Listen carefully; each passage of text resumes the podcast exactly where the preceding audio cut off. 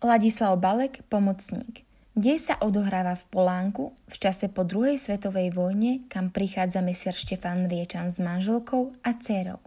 Mesiarstve, ktoré Riečanovi pridelili, mu pomáha bývalý mesiar Volend Lančarič.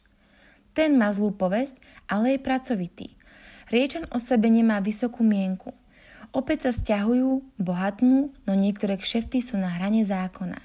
Bývajú vo vile, no Riečan i tak nosí staré šaty. Obchodu sa venuje jeho žena, ktorá sa stane milenkou Volenta.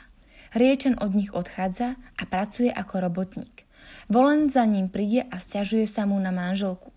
Po rokoch Riečan opäť stretne Volenta v skupine väzňov na stavbe. Jeho dcera sa chce pomstiť matke a dá sa dokopy s Volentom, ktorý sa vracia k svojim kšeftom, za ktorého väznili. Porodí mu dve céry. Jej matka odchádza do Čiech s neznámym mužom. Riečan vyhľadá svoju dceru, ktorá je zanedbaná a tak si ju berie k sebe a stará sa o ňu.